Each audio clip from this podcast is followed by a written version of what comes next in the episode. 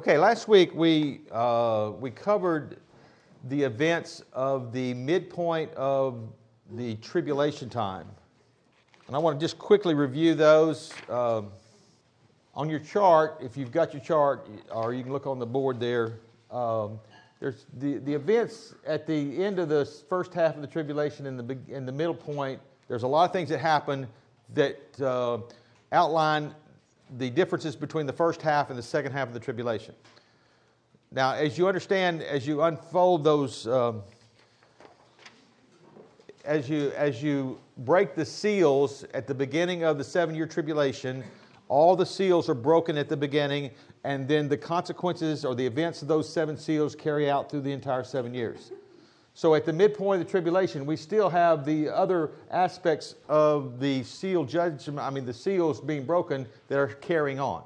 So during the first half and the second half, you have conflicts and wars that are continuing to go on. Now, even though there's a political structure that, can, that is overseeing the political realm of the world and the religious realm of the world, it doesn't mean that there's not going to be factions fighting against that throughout the world. So you're going to have factions and you're going to have uh, conflicts and wars going on throughout the seven year period.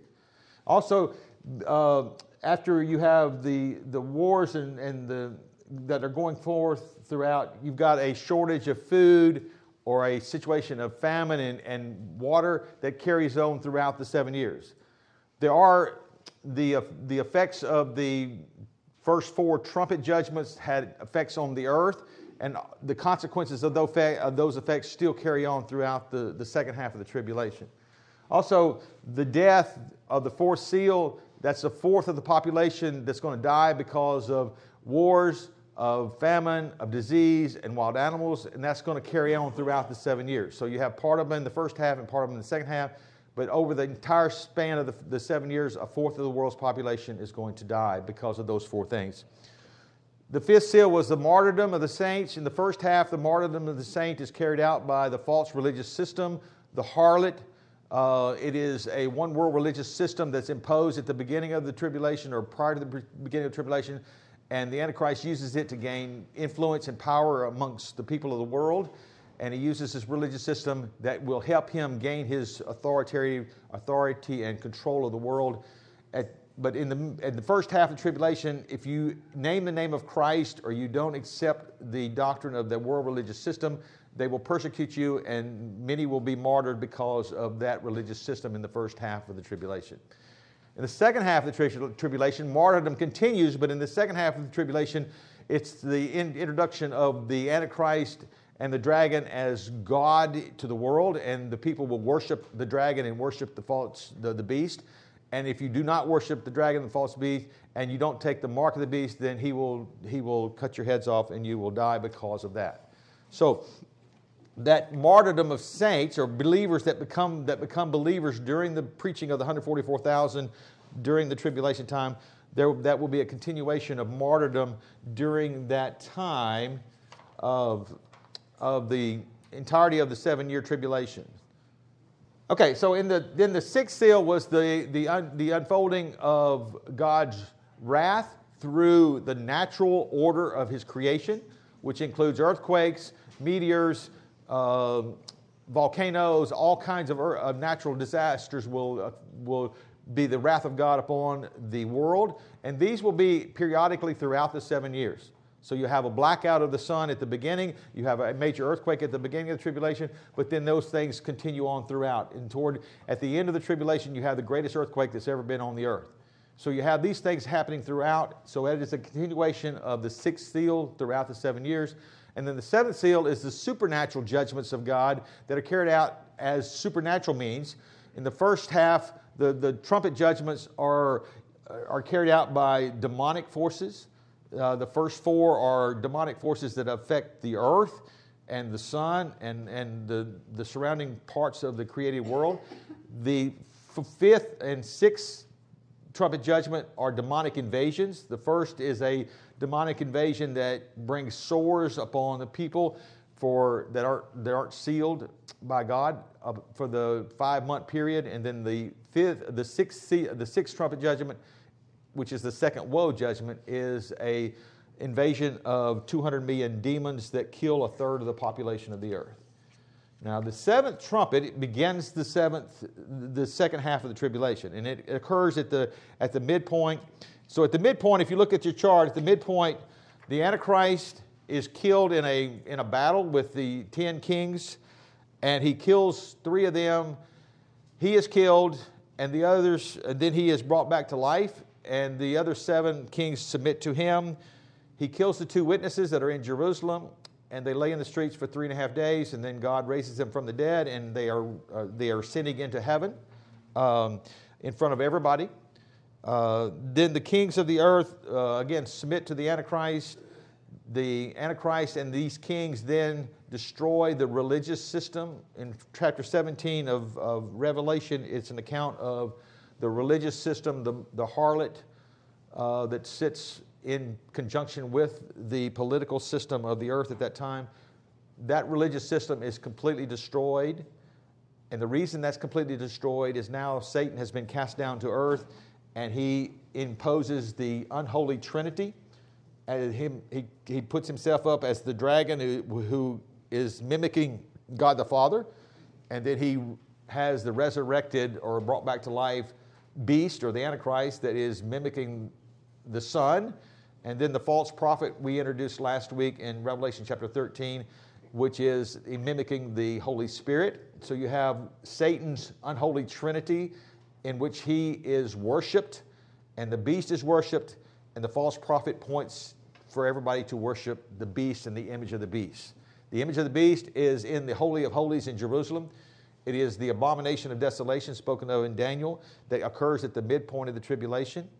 And so, at the same time that he puts an end to the religious system of the world, he puts an end to the Jewish sacrificial system in Jerusalem. They were granted that ability to have sacrificial system at the beginning of the tribulation. In fact, that's the covenant that was signed by the Antichrist in Israel was to allow them to have temple worship, whereas the rest of the world had to be imposed with the other religious system of the world. In both cases, the religious system of the world and the Jews the one thing that's in common is the rejection of the name of Jesus Christ. So the world system of religion rejects Christ. So anyone that was part of the Christian religion or the Christian uh, Christendom, which would be the Catholic Church or any other church that is not a true church, they would have apostatized. This is the apostasy that Paul talks about in 2 Thessalonians chapter 2, that you cannot be into the tribulation time unless two things happen. The, the uh, revelation of the Antichrist, the lawless one, and the apostasy. The apostasy is when the Catholic Church and all other Christendom churches that are not part of the true raptured church, they will apostatize and drop the name of Jesus and deny that he is the Son of God and deny that he is the Christ. And therefore, the one world religious system will have a rejection of Jesus Christ, which is the, the message and the program of the Antichrist. And then the Jewish people who have already rejected Jesus will be allowed to have their own temple worship for, at, for the first three and a half years of the tribulation. Daniel chapter 9, verse 27, it says, At the midpoint of that week, the midpoint of the seven years, he puts an end to the sacrificial system. He comes into the temple and he places his image in the Holy of Holies, and that is the abomination of desolation. And the false prophet in chapter 13 causes all people to worship him. Now let's just read as we conclude this ending of the middle point of the tribulation and look toward this, the second half. Let's just read in chapter 13 of Revelation, which is the, the midpoint of the tribulation. So, beginning in, in chapter 13, we'll just read the, the entire chapter. Speaking of the beast, uh, the, uh, the dragon, and he stood on the sand of the seashore, and I saw a beast coming up out of the sea, having ten horns and seven heads, and on his horns were ten diadems, and his head were blasphemous names. And the beast which I saw was like a leopard, his feet were like those of a bear, his mouth like the mouth of a lion, and the dragon gave him his power and his throne and his great authority. Now, this beast is the embodiment of all of the Gentile kingdoms that were mentioned in Daniel chapter 7. So if you remember when Daniel had the vision in Daniel chapter 7, he saw four beasts coming up out of the sea. And the four beasts are representing of the four Gentile kingdoms that were going to trodden down Jerusalem. So beginning with Nebuchadnezzar, then you had the Medes and the Persians, and then you had the Grecian Empire, and then you had the Roman Empire. And so these are the four kingdoms that were designated by God to judge Israel because of their sin and their, their idolatry. And the last one will be the, this beast that coming out of the sea will embodiment all of the others combined. He will be the epitome of it, and he will be the ending of the Gentile kingdoms.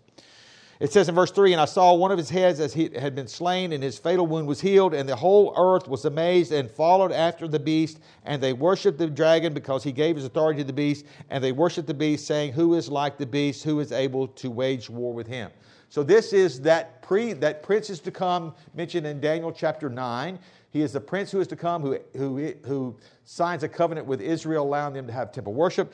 He is the last ruler of the Roman Empire, the extension of the Roman Empire. He is the last ruler of the times of the Gentiles before Christ comes back and sets up his kingdom on earth. So this is the beast he's talking about. This is the same one that is speaking of that is that Paul speaks of in Second Thessalonians chapter 2 as the lawless one.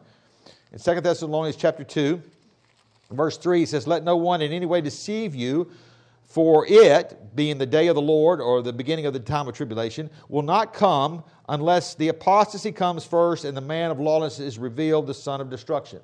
Now, if you remember in Second Thessalonians, Paul is addressing the question that the Thessalonian church, some of them had been told that they were already in the day of the Lord. They were already in the tribulation time. And Paul is saying, you cannot be in the tribulation time unless these two things have happened. The Antichrist, the lawless one, has been revealed, and the apostasy has happened. So if these two things will happen at the beginning of the tribulation, and if you're if you can't be in the tribulation unless these things are obvious. It says in verse 4, the one, the lawless one, he opposes and exalts himself above every so-called God and object of worship, so that he takes his seat in the temple of God, displaying himself as being God. Then down in verse 4, the mystery of lawlessness is already at work, only he who restrains will do so until he is taken out of the way. The restrainer is the Holy Spirit. He is not taken out of the world, he is taken out of the, the position of restraining this program of the Antichrist from going into effect until the church is complete. So, the thing that will happen in Romans chapter 11, when the fullness of the Gentiles comes in, that means there is an exact number that is included in the elect of the church. When the last one comes in and the fullness is, the church is completed, then God will turn his attention back to Israel. He will seal the 144,000 Jewish witnesses to preach the gospel of the kingdom during this tribulation time. The, urge, the, the church will be raptured out, and that's what he's talking about here. Then the Holy Spirit will no longer restrain Satan's program of bringing in the Antichrist and his kingdom for the last seven years of this age. Does everybody understand that? Okay, so, and, and, and again, 2 Thessalonians chapter 2. Okay, so in verse 8, and then that lawless one will be revealed, whom the Lord will slay with the breath of his mouth and bring to an end by the appearance of his coming. So the lawless one will be revealed, and he will sign a covenant with Israel and at the end of the seven years, he will be slain by the, the coming of the Lord Jesus Christ. In verse 9, that is, the one whose coming is in accord with the activity of Satan, with all power and signs and false wonders, and with the deception of wickedness for those who perish because they did not receive the love of the truth so as to be saved. And for this reason, God will send upon them a deluding influence that they might believe what is false. So he's talking about this person of the Antichrist. Now, the same person is the one described in Daniel chapter 7 as the last little horn that comes up out of the time of the end of the Gentile kingdoms. In chapter 7 of Daniel, verse 23, it says, The fourth beast will be a fourth kingdom on the earth, which will be different from all the other kingdoms, and it will devour the whole earth and tread it down and crush it. As for the ten horns, out of this kingdom ten kings will arise, and another will arise after them, and he will be different from the previous ones, and will subdue three kings and he will speak out against the Most High and wear down the saints of the highest one, and he will intend to make alterations in times and in law, and they will be given into his hand for a time, times, and half a time. So here we have the same thing that's recorded in, in Revelation 13 as what was recorded in Daniel chapter 7 about this Antichrist figure. And he says he is the beast that comes up. He, his, his fatal wound was healed, so he's brought back to life. And because he's brought back to life and he is empowered and given this power from Satan, the whole world is in amazement. It says there, it says the world, the earth, and, and the whole earth was amazed and followed after the beast. And they worshiped the dragon because he gave his authority to the beast. And they worshiped the beast, saying, Who is like the beast? Who is able to wage war with him? And there was given to him a mouth speaking arrogant words and blasphemies, and authority to act for 42 months was given to him. So here he has been given the authority to be the God of this world, or the king of this world, or the ruler of this world for 42 months. The same as the times, times, and a half a time is three and a half years. The final three and a half years is about to begin, and we're going to begin this final three and a half years with the revelation of the third woe judgment, which is the seventh trumpet judgment, which is the unleashing of the unholy trinity upon the earth. Satan has been cast down to, to earth. Uh, in chapter 12, he was cast out of heaven, so he no longer has access to go before God and to accuse the brethren. He's cast down to earth. He knows his time is short, and he goes in full fury to try to annihilate the Jewish people, to, to destroy any of the working of God that's coming, and try to prevent the Son of God from coming back and taking over the kingdom of the earth. So here we have the unleashing of this Antichrist and his political and his religious structure. If it says in verse 7, and it was given to him to make war with saints and to overcome them, and authority over every tribe and people and tongue and nation was given to him. And all who dwell on the earth will worship him, everyone whose name has not been written from the foundation of the world in the book of the life of the Lamb who has been slain.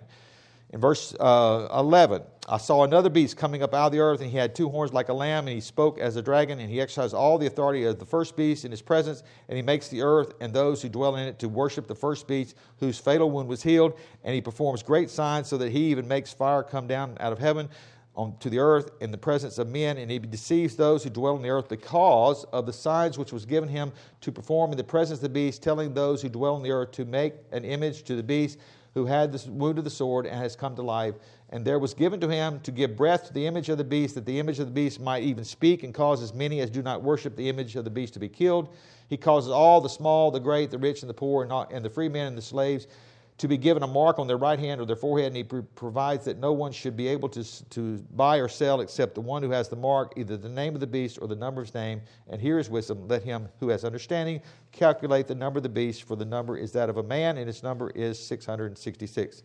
So here you have the false prophet that, is, that comes upon the earth, and he causes people to worship the beast. And to worship the beast means you take the image of the beast or you take the mark of the beast, which is a sign that he is your God. If you take the mark of the beast, you are signifying that the Antichrist and the dragon are your God and you worship them, even though the message is going forth throughout the world that Jesus Christ is the Lord God. So you have two exact opposing beliefs and teachings and preachings going forth in the nation, you have this Antichrist and this false prophet who have power to do signs and miracles and wonders and to deceive the whole world. And if it wasn't for God's election, all the world would worship him, but only those who are chosen before the foundation of the world and enter into the Lamb's book of life will not receive the mark of the beast because they will not worship the Antichrist. Okay, we'll talk about that in a minute. Now, we know this person to be the false prophet because in chapter 19 of Revelation, it says, And the beast was seized, in verse 20 of Revelation, and the beast was seized, and with him the false prophet who performed the signs in his presence, by which he deceived those who had received the mark of the beast and those who had worshipped his image, and these two were thrown alive into the lake of fire which burns with brimstone. Now, in verse 20 of 19, it calls this be- the second beast, it calls him the false prophet, and he causes all men to worship the beast and to take the image of the beast, to take the mark of the beast. And it says here that they're both cast alive into the lake of fire. Now, we'll get to this when we get to the end of the time and we talk about the final judgment in the lake of fire. But the false prophet and the beast, and the beast, if you'll remember back in 2 Thessalonians chapter 2, it says, who was slain by the breath of the Lord at his coming. So we know that at the coming of the Lord Jesus Christ, he kills the false prophet and the beast. But everyone that goes to the lake of fire has to go before God's judgment. The great white throne judgment is a judgment where every person that's from Cain to the last unbeliever in the kingdom age that dies will appear before the great white throne judgment, and their works will be judged, and they will be cast in the lake of fire. But here, you have the false prophet and the Antichrist cast alive into the lake of fire before the thousand year kingdom, before the great white throne judgment, which means that Jesus Christ resurrects them into a body that can withstand the lake of fire, and he judges them on the spot and casts them alive into the lake of fire before anyone else is there. So, for a thousand years, the Antichrist and the false prophet will have inhabitants in the lake of fire before anyone else. Okay, that was just a side note. We'll get to that when we get to the great white throne judgment. Okay, so that brings us to the beginning of the second half of the tribulation. All those things happen right before the beginning of the second half of the tribulation, and it looks really, really bad, right? I mean, it looks bad. You've had all the wrath of God in the first half of the tribulation poured out in the judgments that are already being carried out, and now you have Satan and, and the false prophet and the, and the beast are in total control of the world. They are in control of the political structure, they're in control of the economic structure, they're in control of the religious structure. Everybody is amazed by this person and this dragon, and they're going to worship him because they're deceived, and they all fall down and worship him and take his mark, except those who are elect of God. Okay? So, as this second half begins, this third woe judgment, which is the unleashing of the unholy trinity, is what's going on. And Satan's agenda, as we saw here in chapter 12, he said, uh, he has the, the dragon has a short time.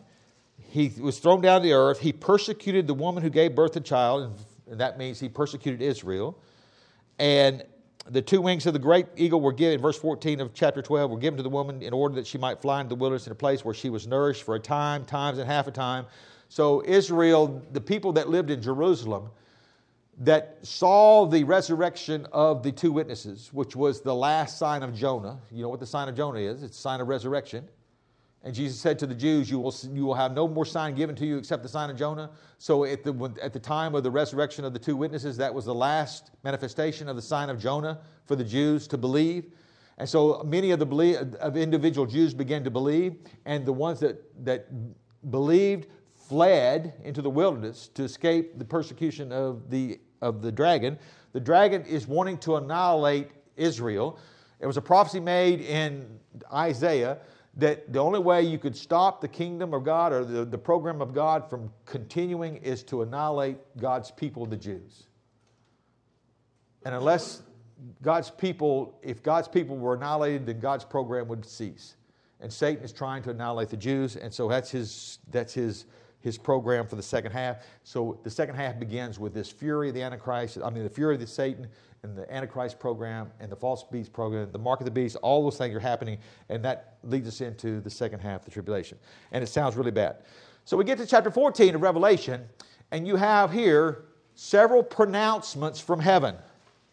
And these pronouncements are at the beginning of the second half to give comfort to the reader that the program of Satan will not succeed. Okay? That's the point of this chapter 14 is to give pronouncements that Jesus Christ will be victorious. And the first one he gives is a vision that John has of the millennial throne and the millennial kingdom. Verse 1, chapter 14. And I looked, and behold, the Lamb was standing on Mount Zion, with him 144,000, having his name and, and the names of his Father written on their foreheads. And I heard a voice from heaven, like the sound of many waters, and like the sound of, of loud thunders. And the voice which I heard was like the sound of harpists playing on their harps. And they sang a new song, and before the throne, and before the four living creatures and the elders, and no one could learn the song except the 144,000 who had been purchased from the earth. These are the ones who have not been defiled with women, for they kept themselves chaste.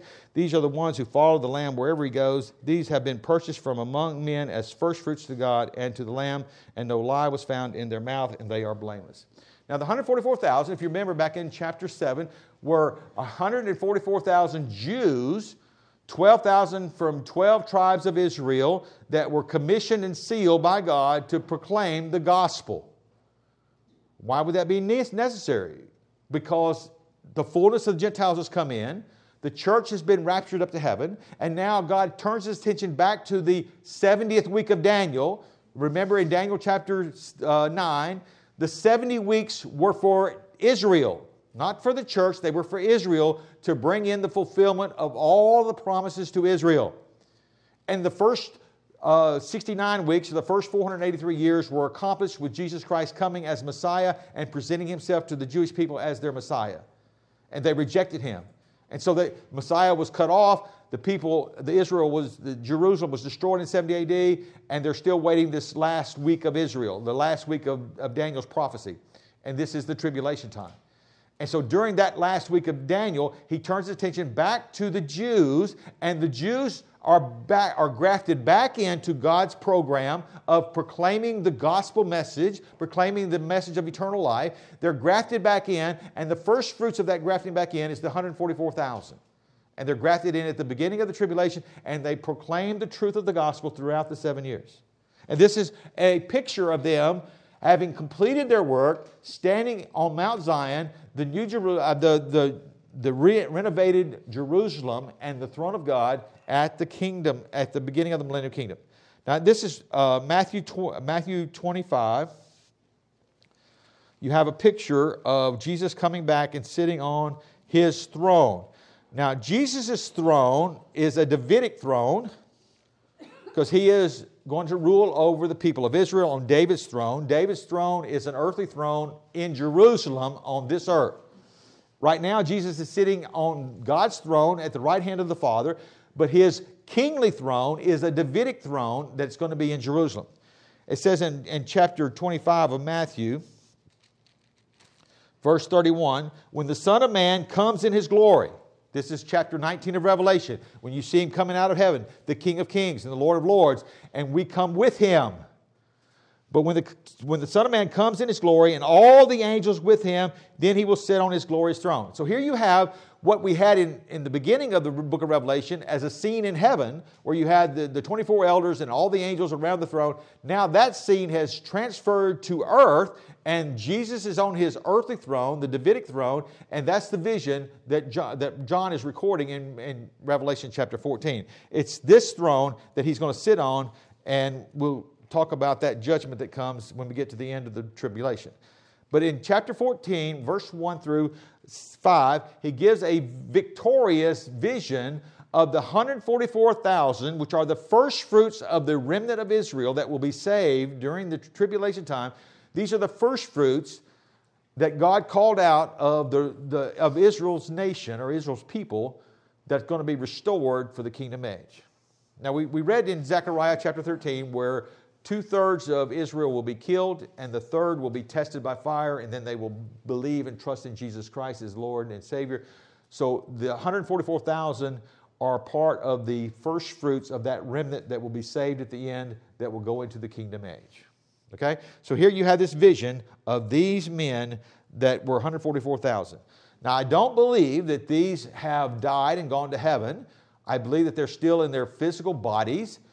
Most of the time, when it talks about those who have been martyred and gone to heaven, they wear white robes, re- re- referring to they are in their either spirit beings or they are re- uh, resurrected in their glorified state. I think these are the first fruits of the, of the remnant of Israel that will be in their physical bodies in the kingdom age and produce offspring during the kingdom age. Okay, any questions? Will the angel be proclaiming the gospel around this time? You're ahead of me. Just hold on. All right, you're ahead of me. At the, at the, the point is that the throne of God, the throne of Jesus Christ will be in Jerusalem, and the angels will come back with him to uh, be with him during the time he is on earth for the thousand years. All right, the second pronouncement we have in uh, chapter 14. This is what Josh uh, was talking about.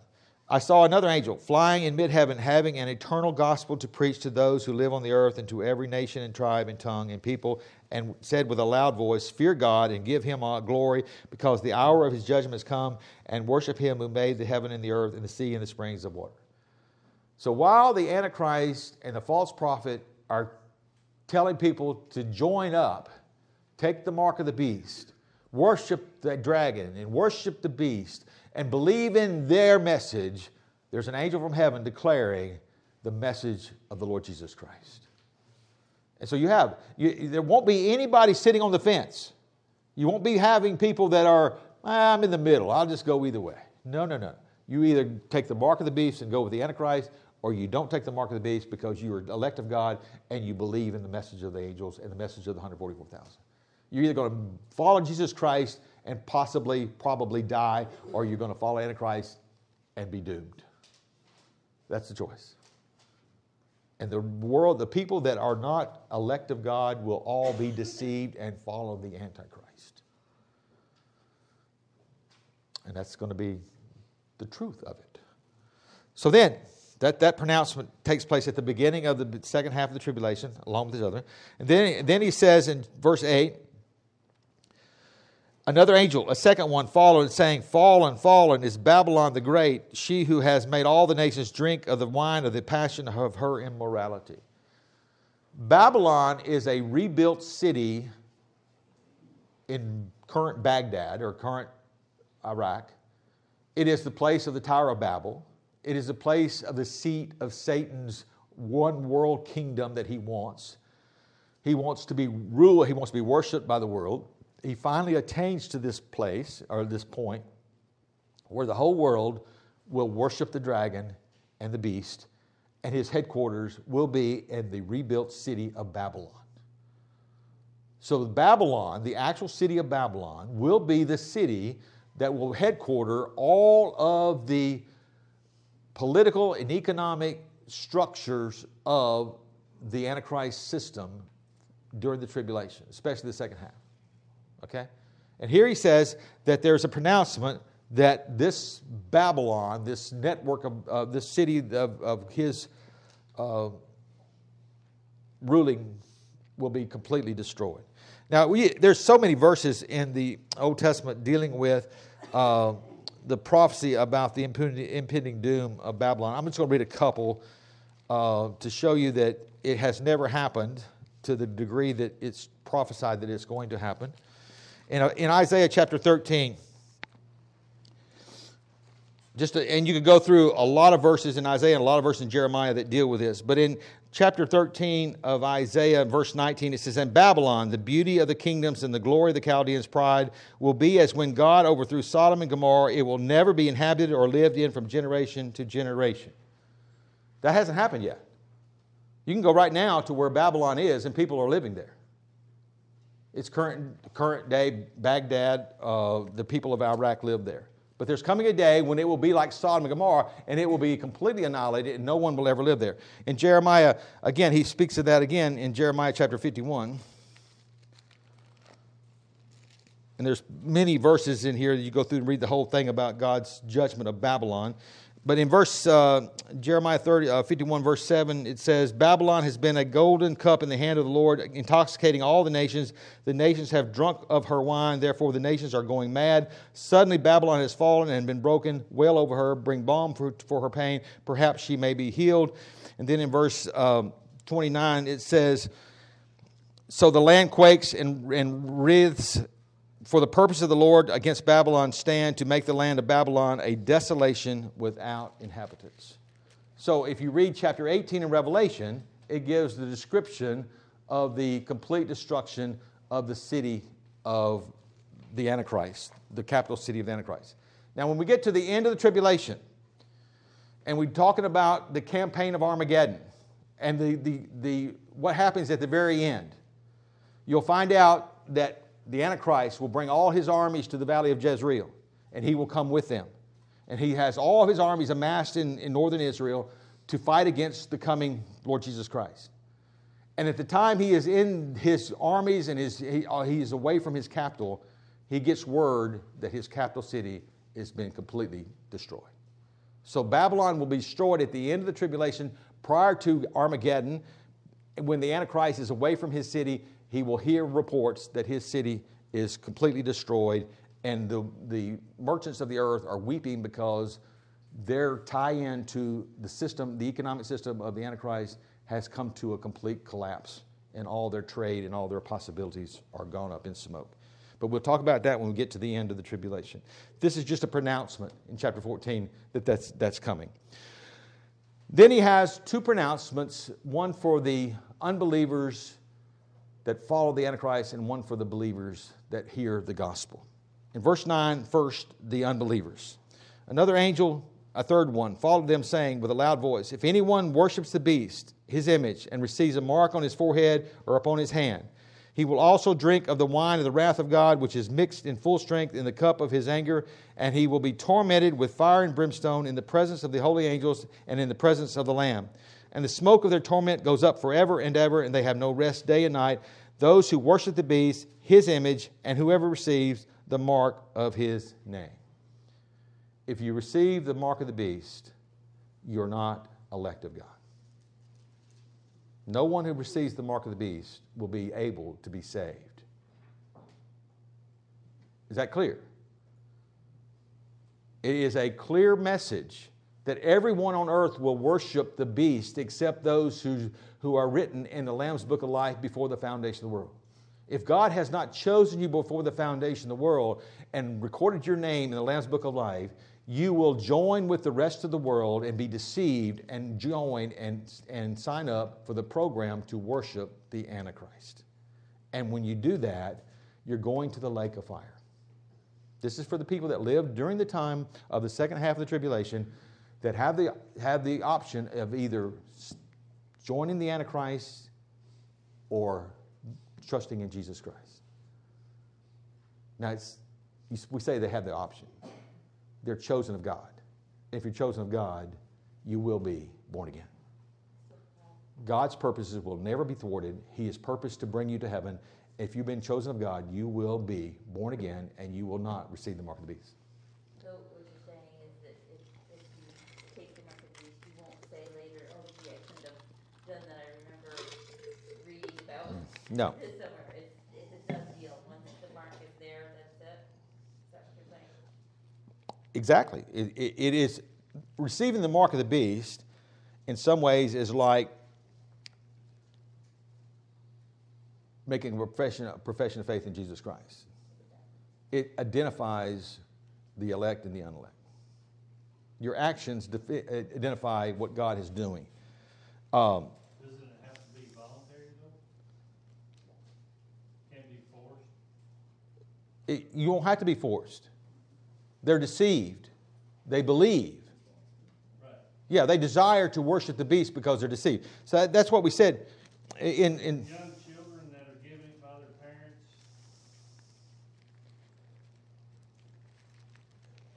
In the case of young children, both now, at the time of the rapture, and during the tribulation, you're going to have to leave that in the hands of God. I don't know how that's all going to work out, but during the time of the flood, young children died. So I'm just saying, either you're elect of God or you're not elect of God, and that will happen. Now, in chapter 2 of Second Thessalonians, again, remember what we said. This is the one whose coming is in accord with the activity of Satan, with all power and signs and false wonders, and with all the deception of wickedness for those who perish, because they did not receive the love of the truth as to be saved. For this reason, God will send upon them a deluding influence so that they might believe what is false. They will not believe they will not regret having taken the mark of the beast. Even when they are suffering under the final judgment of God, they raise their fists and they hate God because they're part of the kingdom of Satan. So the, the difference really between now and then is that right now, there is no visible mark of people who are not elect. Exactly. And then there will be a visible mark. Just like today, you have people that are elect of God that are elect to be a part of the church. As the gospel goes forth and we preach the gospel, it identifies those whom God is bringing to his being, to his person as the bride of Christ. And everyone who believes and trusts in Jesus Christ is giving evidence that they've been chosen of God. Those who reject the message of the gospel give evidence that they haven't been chosen of God and they will perish. Now, you have people that are living today if the tribulation began tomorrow, if the rapture of the church happened today, you have people that are going to be saved during the tribulation that are elect of God, but they're not elect to be a part of the church. You understand? There's a distinct difference between the Old Testament saints before the flood, the Old Testament saints before Abraham, the Old Testament saints of the Jewish people, and the Old Testament saints of the millennial kingdom. There's a distinct difference of uh, the elect of God. The church is a distinct organism of the elect of God from Pentecost until the rapture of the church. And every believer from Pentecost to the rapture of the church is part of the bride of Christ. And they are elect of God to be a part of the bride of Christ.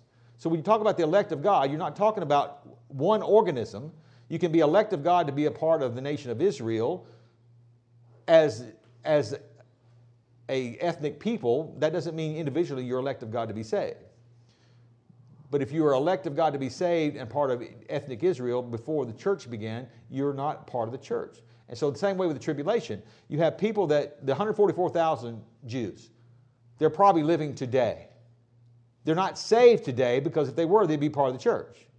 So they have to be saved and born again after the church is raptured. So they're saved to be the elect of God to preach the gospel during the tribulation.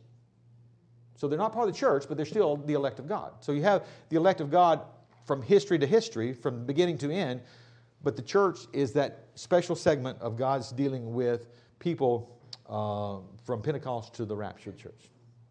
Okay? So the bottom line is in Revelation 14, it makes it clear that anyone that worships the devil and takes his mark and worship the Antichrist will not be part of the kingdom of God. They weren't from the beginning, they weren't before the foundation of the world, and they won't be during time. Now, finally, he says a, a word of encouragement and admonition to those that are believing. In verse 12, here is the perseverance of the saints who keep the commandments of God in their faith in Jesus. And I heard a voice from heaven saying, Write, blessed are the dead who die in the Lord from now on. Yes, says the Spirit, that they may rest from their labors and from their deeds follow them. So these are the ones that die at the hand of the Antichrist. These are mentioned in Revelation 20, verse 4. When Christ comes back, these are resurrected. In verse 4, and I saw thrones, and they sat upon them, and judgment was given to them. And I saw the souls of those who had been beheaded because of their testimony of Jesus and because of the word of God. Those who had not worshipped the beast or his image and had not received the mark upon their forehead and upon their hand, they came to life and reigned with Christ for a thousand years. So those who die at the hand of the Antichrist, because they would not take the mark of the beast, will be resurrected before the thousand years, and they will go into the kingdom age with Christ and reign with him for the thousand years specifically those who in the second half of the tribulation are killed because they would not take the mark of the beast. So that's the encouragement in chapter 14, the announcement to the, to the unsaved, the ones that take the mark of the beast, and the announcement to the ones that are saved. All right, lastly, real quickly, let's finish chapter 14 uh, about the time of Armageddon, the time of the coming of Christ to deal with the armies of the Antichrist. And I looked, and behold, a white cloud, and sitting on the cloud was one like a son of man. This is verse 14, chapter 14. A, one like a son of man, having a golden crown on his head and a sharp sickle in his hand. And another angel came out of the temple and crying out with a loud voice to him who sat on the cloud, Put in your sickle and reap, because the hour, because the hour to reap has come because the harvest of the earth is ripe. And he said, he said, and he who sat on the cloud swung his sickle over the earth, and the earth was reaped. And another angel came out the temple which is in heaven, and he also had a sharp sickle. And another angel, who the one who had power over fire, came out from the altar, and he called with a loud voice to him who had the sharp sickle, saying, Put in your sharp sickle and gather the clusters from the vine of the earth, because our grapes are ripe.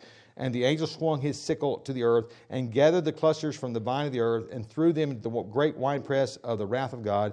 And the winepress was trodden outside the city, and blood came out from the winepress up to the horses' bridles for a distance of 200 miles. This is the same thing that happens in chapter 19 when Christ comes back, and he says in verse 17, I saw an angel standing in the sun, and he cried out with a loud voice, saying to all the birds which fly in mid heaven, Come, assemble for the great supper of God, that in order that you may eat the flesh of kings, the flesh of commanders, the flesh of mighty men, the flesh of horses, and those who sit on them, the flesh of all men, both free men and slaves, and small and great. And I saw the beast and the kings of the earth and their armies assembled to make war against him who sat upon the horse and against his army. So here we're talking about the Antichrist is going to assemble all his armies and all his people, all his, his troops into northern Israel Then they're going to, when the, the, the one part of the remnant flees into the wilderness, he's going to send part of his armies into the wilderness, probably in southern Jordan, probably to the city of Petra, to the area that's called Bozrah in the Old Testament. So you got the people of Israel fleeing into the wilderness, you got people scattering around the world, but you got the Antichrist bringing his armies into northern Israel to fight against the coming of the Lord Jesus Christ. So he's got his army scattered from the valley of Jezreel all the way to Petra. And if you look on the map, it's about 200 miles from the valley of Jezreel down through Jerusalem over to Petra. And when Christ comes back, you, you see what happens in Zechariah. Same thing that happened in Raiders of the Lost Ark.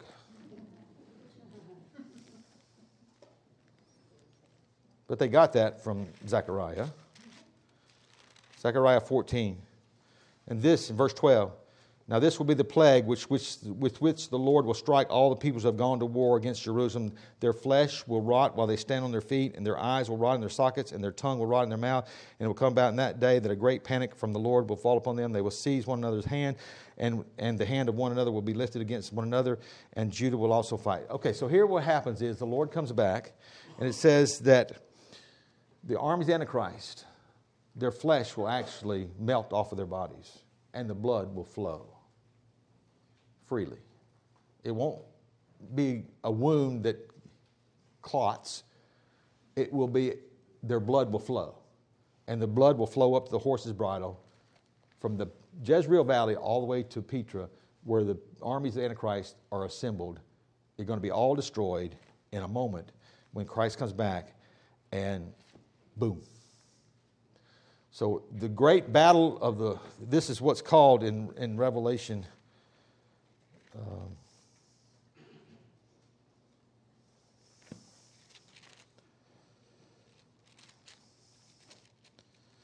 in Revelation 16, verse 14, when it says, uh, when we get to the point about Armageddon, it says, the spirits of demons and performing signs which go out to the kings of the whole earth to gather them together for the war of the great day of God the Almighty. The Antichrist says it's the war to defeat God and his son but it's actually the war that God has already claimed the victory. And it's just to gather the armies so they can be, they can be killed. So that is the proclamations that go out in the book of in Revelation 14, right after the beginning of the second half of the tribulation, so that the announcement is made before the final three and a half year judgments flow out, and before the kingdom of the Antichrist can take its full force and power and, and pour out its wrath the announcement is made that it will all fail, that Jesus Christ is victorious. Okay? All right. Any questions, real quick? Yeah, I tried to ask this question last night on Zechariah. Um, the chart is kind of an overview of the, what's happening in the whole world, but Zechariah there's a lot of different prophecies in Zechariah. We'll have to, we'll have to break them out individually when they take place. And I don't want to do it right now because it's too complicated. Because you have different facets of what happens during the book of Zechariah that happen at different times. And we'll have to put them together in a sequence when we get to the uh, 75 day understanding of what happens at the end of the tribulation. So let me do it then. And I will explain it then. Okay. All right. Uh, next week, we will look at the scene in heaven that takes place during the second half prior to the last series of judgments called the seven bowl judgments. And this brings about the end. So we'll talk about that next week when we get to, to chapter uh, 15. All right, let me pray. Then, if you got one or two questions, then we got to get over there. Father, we thank you for your, our time together. We thank you for the revelation that you've given us about your, your the events that you're going to allow to take place on the earth to prepare the earth for the un- unveiling, for the birth of the kingdom age that you have purpose to bring so that Israel might be saved, that, that the fulfillment of the promises made to Abraham would be completed. And Lord, we thank you for the understanding that you've given us about all these things that are going to take place, preparing for your coming and being the King of Kings and Lord of Lords, and showing us what it was supposed to have been like for man to have dominion on this earth. And we thank you and we praise you in Jesus' name. Amen.